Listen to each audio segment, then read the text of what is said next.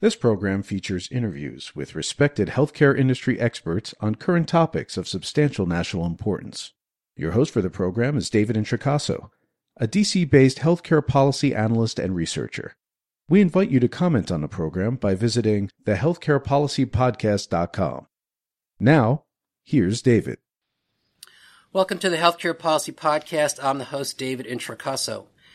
Joining me today for my 250th podcast to discuss the climate crisis is pediatrician Dr. Aaron Ari Bernstein, interim director of the Center for Climate Health and Global Environment, or C-Change, at the Harvard Chan School of Public Health and assistant professor as well of pediatrics.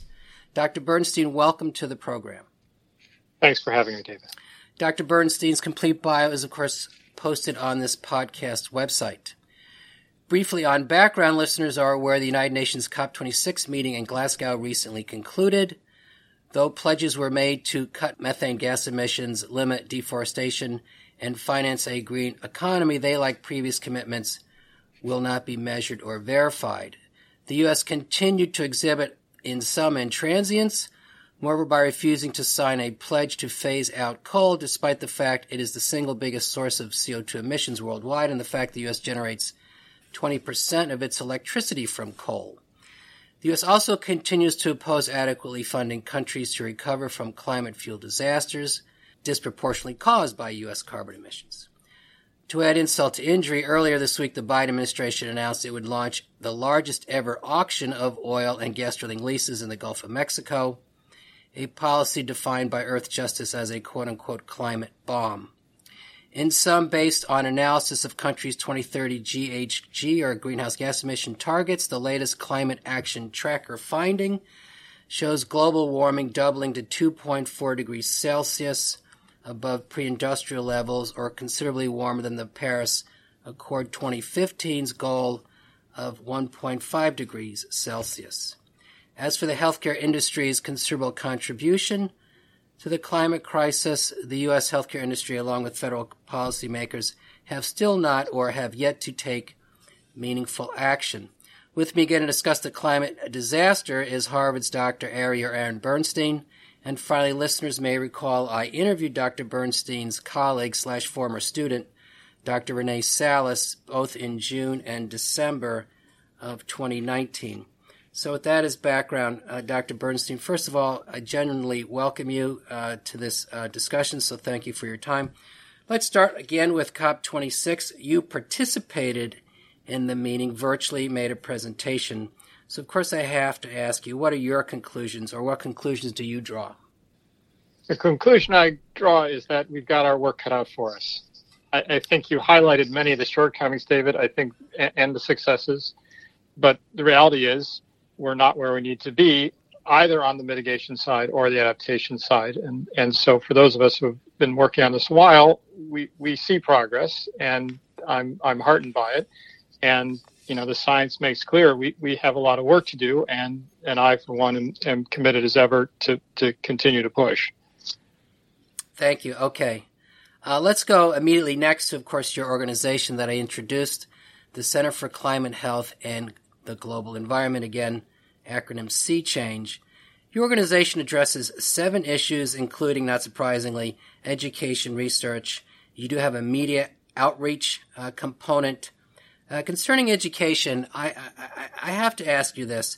I imagine you're aware of John Kotcher's survey that appeared uh, this past spring in Lancet Planetary Health. In fact, I interviewed John about that survey, and the findings of the survey were really remarkable, I found at least, to the extent that clinicians were not really that aware of the climate crisis, the extent to which uh, it exists, and its effects. And I'll just uh, provide one finding. So, uh, one thing that he found in responses to the question, what explains barriers to engagement by clinicians as it relates to the climate crisis? The survey found that 41% stated that they lack sufficient knowledge. 31% said it would make no difference if they engaged. 22% uh, said they thought there was little peer support. 16% the topic was too controversial. 14% engaging with the public was too risky for them professionally or personally. So there are other findings, I'm sure, uh, about which you're aware. Um, for example, 57% think uh, the climate crisis will only cause moderate uh, amount of harm. 51% think um, uh, only 50% think it will increase poverty due to resultant economic hardships, uh, and only less than half believe that uh, heat-related illnesses and rising hunger will result. So it's fairly sobering. What's your understanding, or how do you understand, explain, since you're trying to uh, further education in the field, why are we where we are with this amongst the clinical community? Well, I think this is a cross section in time that that study looked at, and I think on the one side of it, those numbers would have in fact showed far lesser understanding uh, five years ago. Uh, and I, I've I've been doing this 20 years, and we started educating on climate health. Our center was founded in '96. We offered the first course at a medical school anywhere in the world on climate change and health. Uh, it was distributed on VHS tape, if you can believe it, to dozens of countries around the world. Uh, and even today, 20 years later, we occasionally get notes from folks in you know random parts of the earth saying that course really put us on a path to learn more about this. So on the one hand, you know, a lot of people in healthcare, in public health, I think, know about climate and health uh, than they used to. But as that survey suggests, and I think it's important to acknowledge that the United States actually wasn't in that survey sample. Mm-hmm. Um, it was international at a very wide geographic spread, but it was primarily uh, folks in uh, uh the UK and Canada. I think were the biggest uh, contributors, if I remember right. Um, that we've got a long way to go. and and I think particularly in places that are likely to see the biggest um, hits from climate change, uh, particularly in the global south, we have we have a lot of room. You know, the piece about political concern and controversy uh, is important, but I, I, find that the the more people within health sectors uh, start recognizing how climate isn't just a health problem, uh, it is also a problem for health care, meaning it makes it harder to do our jobs. Uh, the less political it gets very quickly because politicians realize that if people can't get access to health care, uh, they lose their jobs, unless, of course, it's a dictatorship, and then it's a whole other can of worms. Right. Uh, I could pick up on your last comment there, but I'll I'll I'll, I'll resist, and let's move on. So th- there are really two substantive questions in, in my mind on my list here, and this is one of them, or most substantive.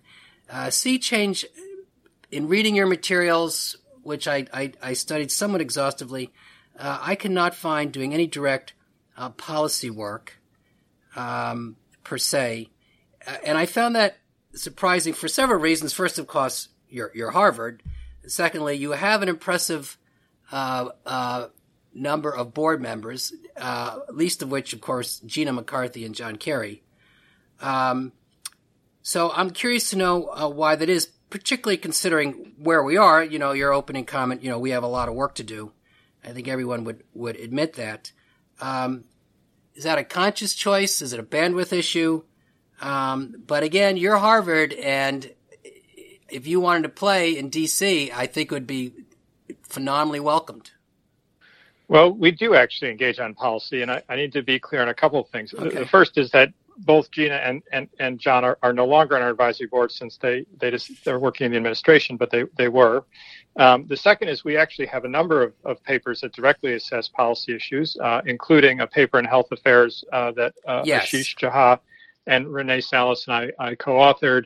Um, we have many more papers that look at specific policies that have been either proposed or enacted related to climate, whether that's the Clean Power Plan, the MATS rule, um, uh, uh, the Transportation Climate Initiative, uh, which is an initiative to decarbonize the uh, transportation corridor in New England.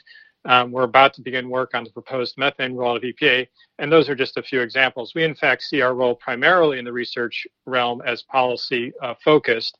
So I think what you're telling me, David, is uh, it's not easy to see that on our website, but uh, rest assured, our, our, our, intent in our work is to do research that, that has direct relevance to policy decisions, whether that's related to buildings, transportation, um, energy systems uh, in particular. Well, thank you for that clarification. I, I feel better. Um, of course, you know what happened to the Clean Power Plan uh, provision. So um, let me ask you this uh, specific question. I did forward this to you uh, uh in advance. Uh, Walt Vernon and I wrote a piece in June where we spelled out in detail an argument that to get at hospitals reducing their footprint, that CMS could revise conditions of participation and initially require hospitals to publicly report you probably know the healthcare industry, unlike other large uh, economic sectors in the U.S., does not generally report uh, their carbon emissions. So initially to report, and that be a requirement to participate, say, in the Medicare program.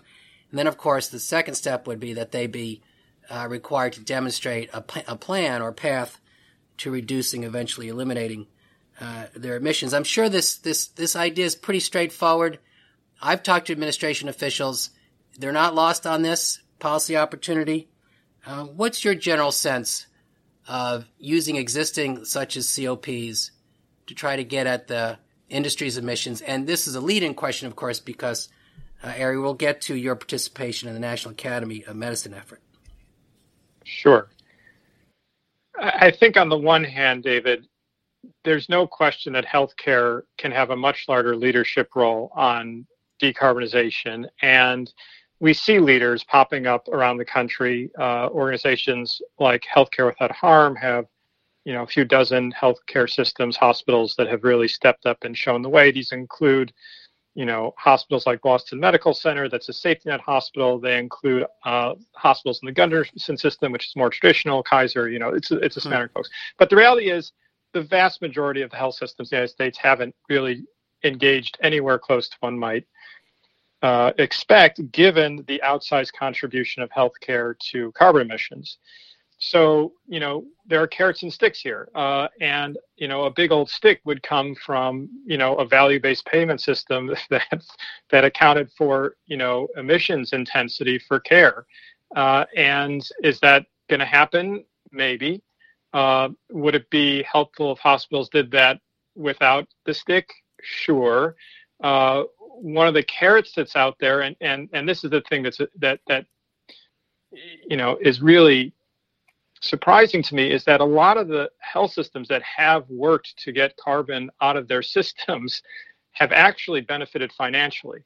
Mm-hmm. And and so there's this sort of odd bifurcation in healthcare where some systems say this is you know getting off of fossil fuels and into renewables is critical to our bottom line and then you hear from other folks that it's just too, you know it's they see the climate change as a critical problem uh, but it just seems impossible too expensive um, too much uh, red tape so forth and so on and so we're really working right now to to figure out that bifurcation right because we need to get healthcare on board from the very simple standpoint that they're a big emitter but the other side of it of course is that we can't just have healthcare decarbonize. we need the country to decarbonize.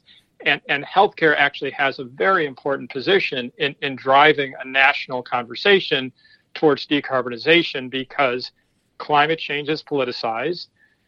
It doesn't deserve to be, but it is. Uh, and we need to depoliticize it. The, arguably, the best way to do that is to talk about climate as a health issue and the best messengers for that message are people within healthcare. Uh, so there's really two strong reasons.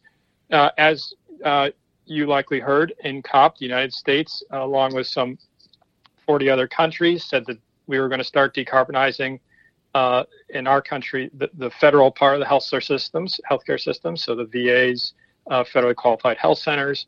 And so we're going to see that play out in, in, the coming years. But you know what happens with all the Medicare recipient institutions uh, is is now coming into view as to how that's going to play out. Uh, thank you. Um, on your point relative to the expense, and I have these conversations. There's sort of two crude paradigms. One is that's what it is; it's some added extra costs and per your point, it actually is from another uh, paradigm perspective. It's it's an investment and it's a savings ultimately. And in fact, you're probably well aware, you know, the conversation sooner or later on this gets to stranded asset value issues or questions. Um, so that's that's sort of, I think, there's a required change in understanding, and you're probably certainly well aware of kilowatt hour pricing competitiveness as it relates to um, renewables versus uh, fossil fuel combustion. Let me let me just put you maybe rephrase this maybe as a yes or no question. Since you mentioned healthcare without harm, that's largely of you know it's you know organizations volunteer to participate, et cetera, et cetera, and they're your neighbor. They're obviously uh, Gary Cohen in Boston. Um, is it your view that this is going to require regulation? That the federal government is going to have to regulatorily impose uh, requirements, whether it's, as you say, uh, some value based payment incentive or other, but that's required ultimately. Would you agree with that? No, I think it, it could come from better legislation and not regulation. I mean, right now, the playing field is not level here. The reason why we haven't decarbonized is because our policies have enabled huge externalities to the market mm-hmm. that come in the form of people dying, uh, excess healthcare burdens, you know, utilization of care, and a host of other harms because we're just not paying the fair price of fossil fuel use. If we were, we would have been off fossil fuels, you know, decades ago. So what we need is an appropriate price for the fuels we're using. And if we do that, then you're not going to need to regulate healthcare or anybody else. You're going to, the market is going to drive people where we should be already. Now, the political reality is that Congress, which is increasingly uh, influenced by you know individuals of great means and corporations because of how the Supreme Court has acted to enable political voice for right. corporations and individuals. You know, there was a concerted effort of the fossil fuel industry to make sure Americans were misled, to make sure that policymakers were um, brainwashed and that was very successful and set us back a long way.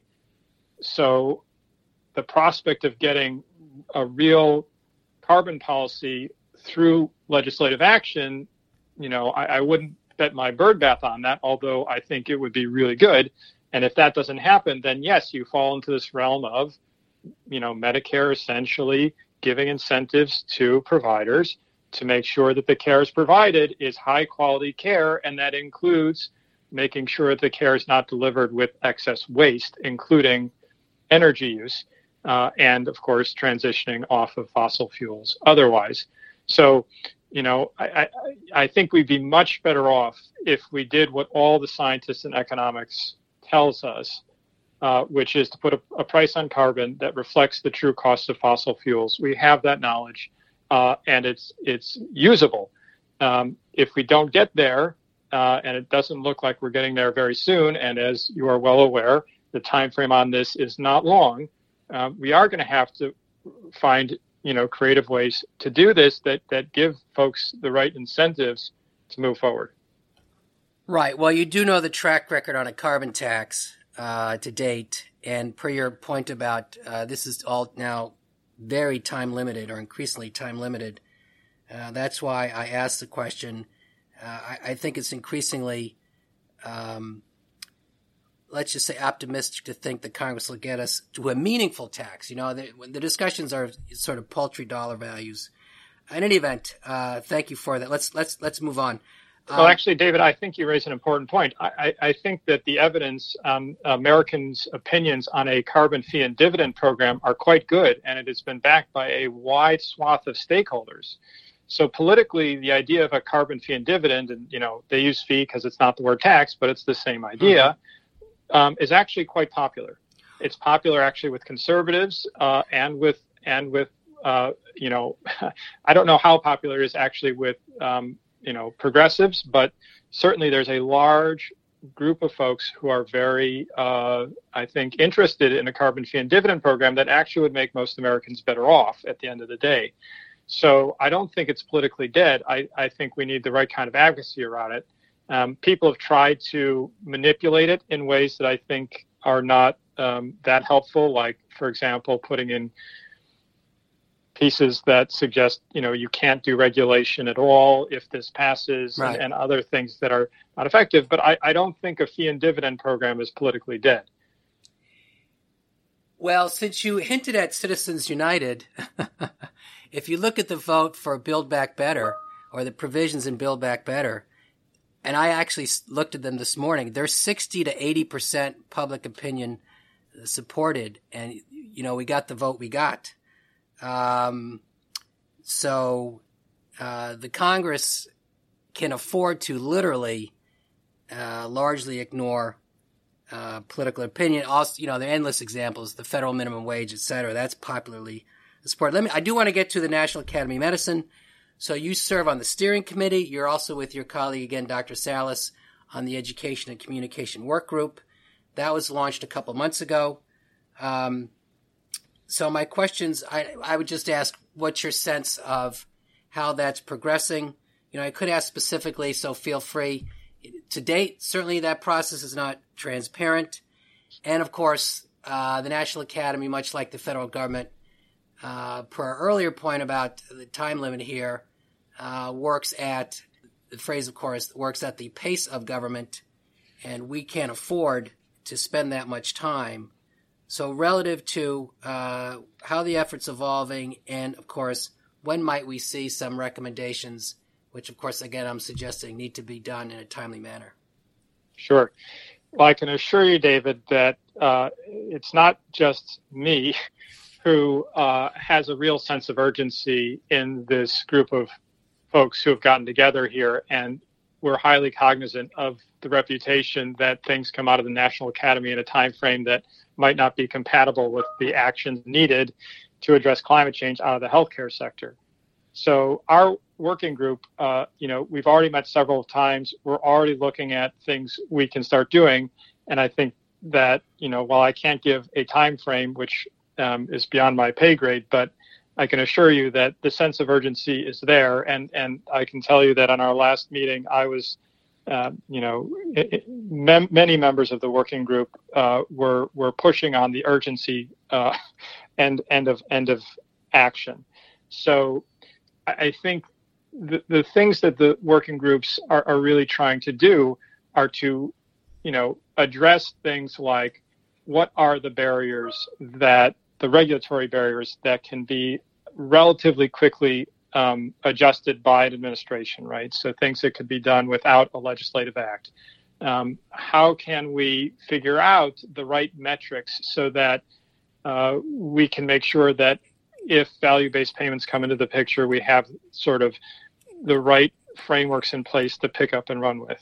Uh, we're we're also on this issue of, of knowledge and education per the survey you cited. Uh, you know, we're we're we're absolutely committed to making sure that we use the the platforms that are already present that have reached to the the health workforce, uh, so that you know we can no one in healthcare can hide behind a banner of I didn't know uh, moving forward. So, you know, there's a broad agenda of how to approach decarbonization. The sense of urgency is definitely there, and and and I think, you know, we will deliver things that that will be useful um, in, in, those areas. Thank you, thank you for that. Um, the question, I you know, I I, I did note uh, the Harvard president made the, his comment in September. Of course, it was debated what he actually meant when he made the statement. Certainly, you saw the Harvard Magazine piece on de, um, divesting fossil fuels. Let's let's leave, I don't want to, let's leave that one aside. Um, there there are two other outstanding uh, issues here. Certainly, you do mention in some of your writings you use the word extinction. This is this is the this is the this is the related issue to the carbon crisis, which is uh, the, the climate crisis, which is um, uh, global warming uh, is is aiding and abetting uh, what's termed the sixth mass extinction. Uh, you, you, probably saw the proceedings of the National Academy of Sciences articles out by um, Ceballos and uh, Paul Ehrlich, uh, where they the phrase they use over and again is biological annihilation. Um, I'm sure Dr. Frumkin and you have talked about this. Um, why does this this issue, which is actually more time sensitive um, than even the climate crisis, why have we not connected the dots, and why is that not part of this conversation?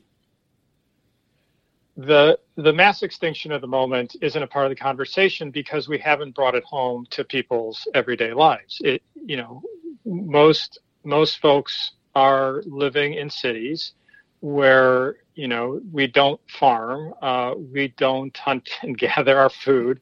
Um, there isn't the, the, the sort of palpable bond to the living world that I think really informs the cultures of indigenous peoples around the world, which have been extraordinary um, conservators of our biological uh, wealth on the planet.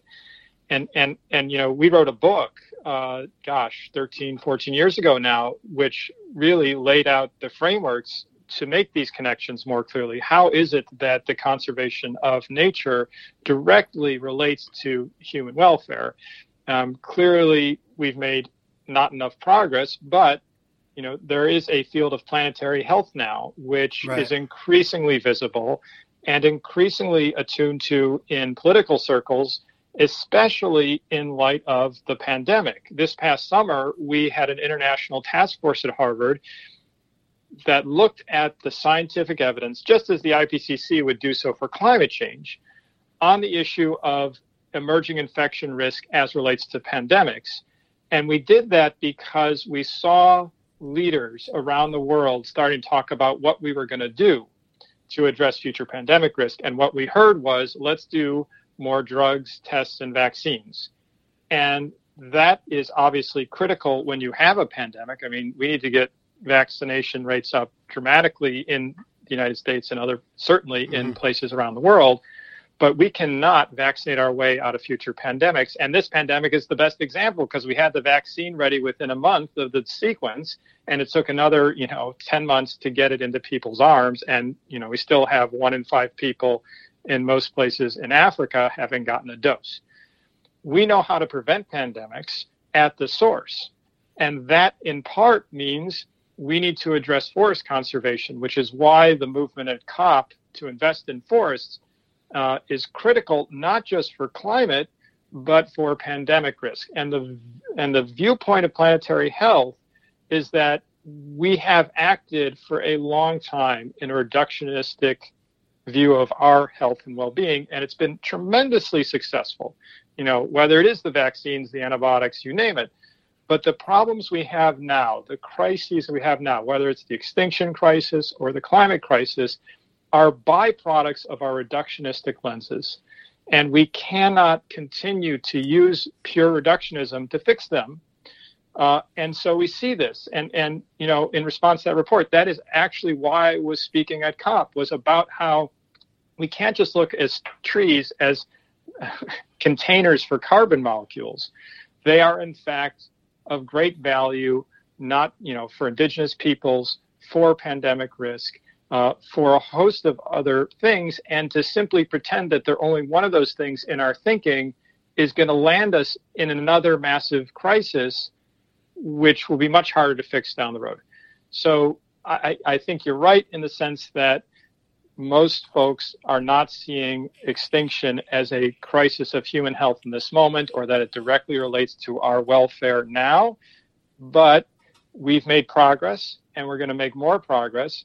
Uh, but we need to keep our eye on the reality that through our innovations, most people on Earth these days do not have that direct tie to nature. Mm-hmm. And so we need to use uh, education, uh, particularly around the health and, and, and well being components of it, to, to drive those connections home. Thank you. This is, you know, the Secretary General's comment over and over again about the percent of infectious diseases now zoonotic, et cetera. Um, you're absolutely right. Um, we have maybe time for one last quick question. Of course, I'd be remiss. This administration is all about health equity, and you're probably you're certainly well aware that the climate crisis disproportionately harms minority communities, or health harm is disproportionately suffered by uh, these communities. Um, you know, it's an impossible issue, impossible way to uh, question to phrase. Uh, I'm sure you're well aware.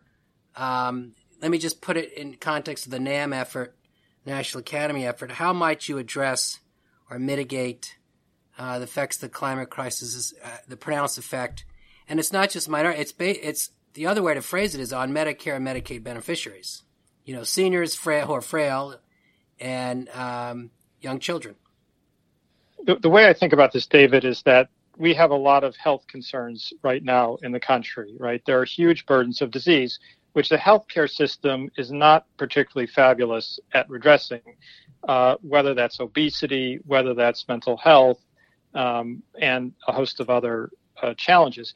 And, and, and when you think about it for just a minute, you realize that the actions we need to take to address these large burdens of disease, which the healthcare system is not particularly well able to deal with, uh, we need to take climate actions. And, and, and those actions disproportionately benefit the populations you were talking about. So, you know, obesity. We were the first nation in the history of humanity where where where low income individuals were the ones who became obese, right?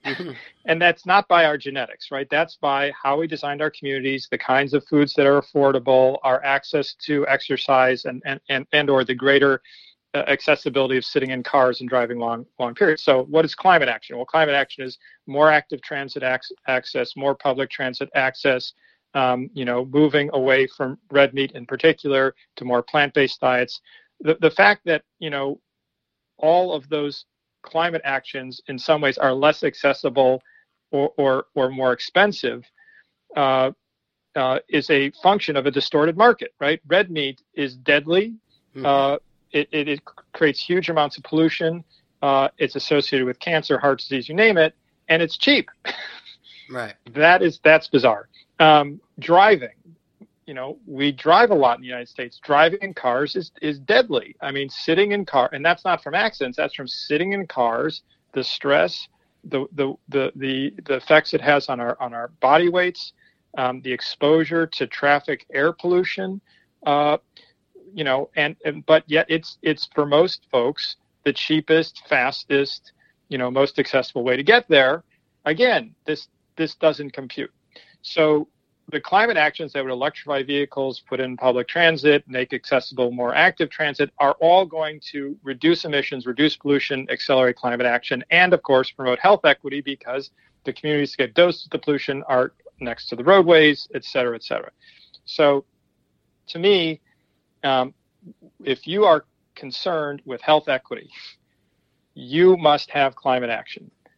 We must have climate action to get health equity in this country and and and in the most important sense in the benefits to health equity we get when we take climate action there's of course the piece which is that absent climate action the extreme events of climate change are going to really hammer the communities that are already the most uh, you know set uh, you know with the odds set against them uh, today but I think to me the, the critical piece is that we can really do a lot to promote health and health equity uh, with climate actions.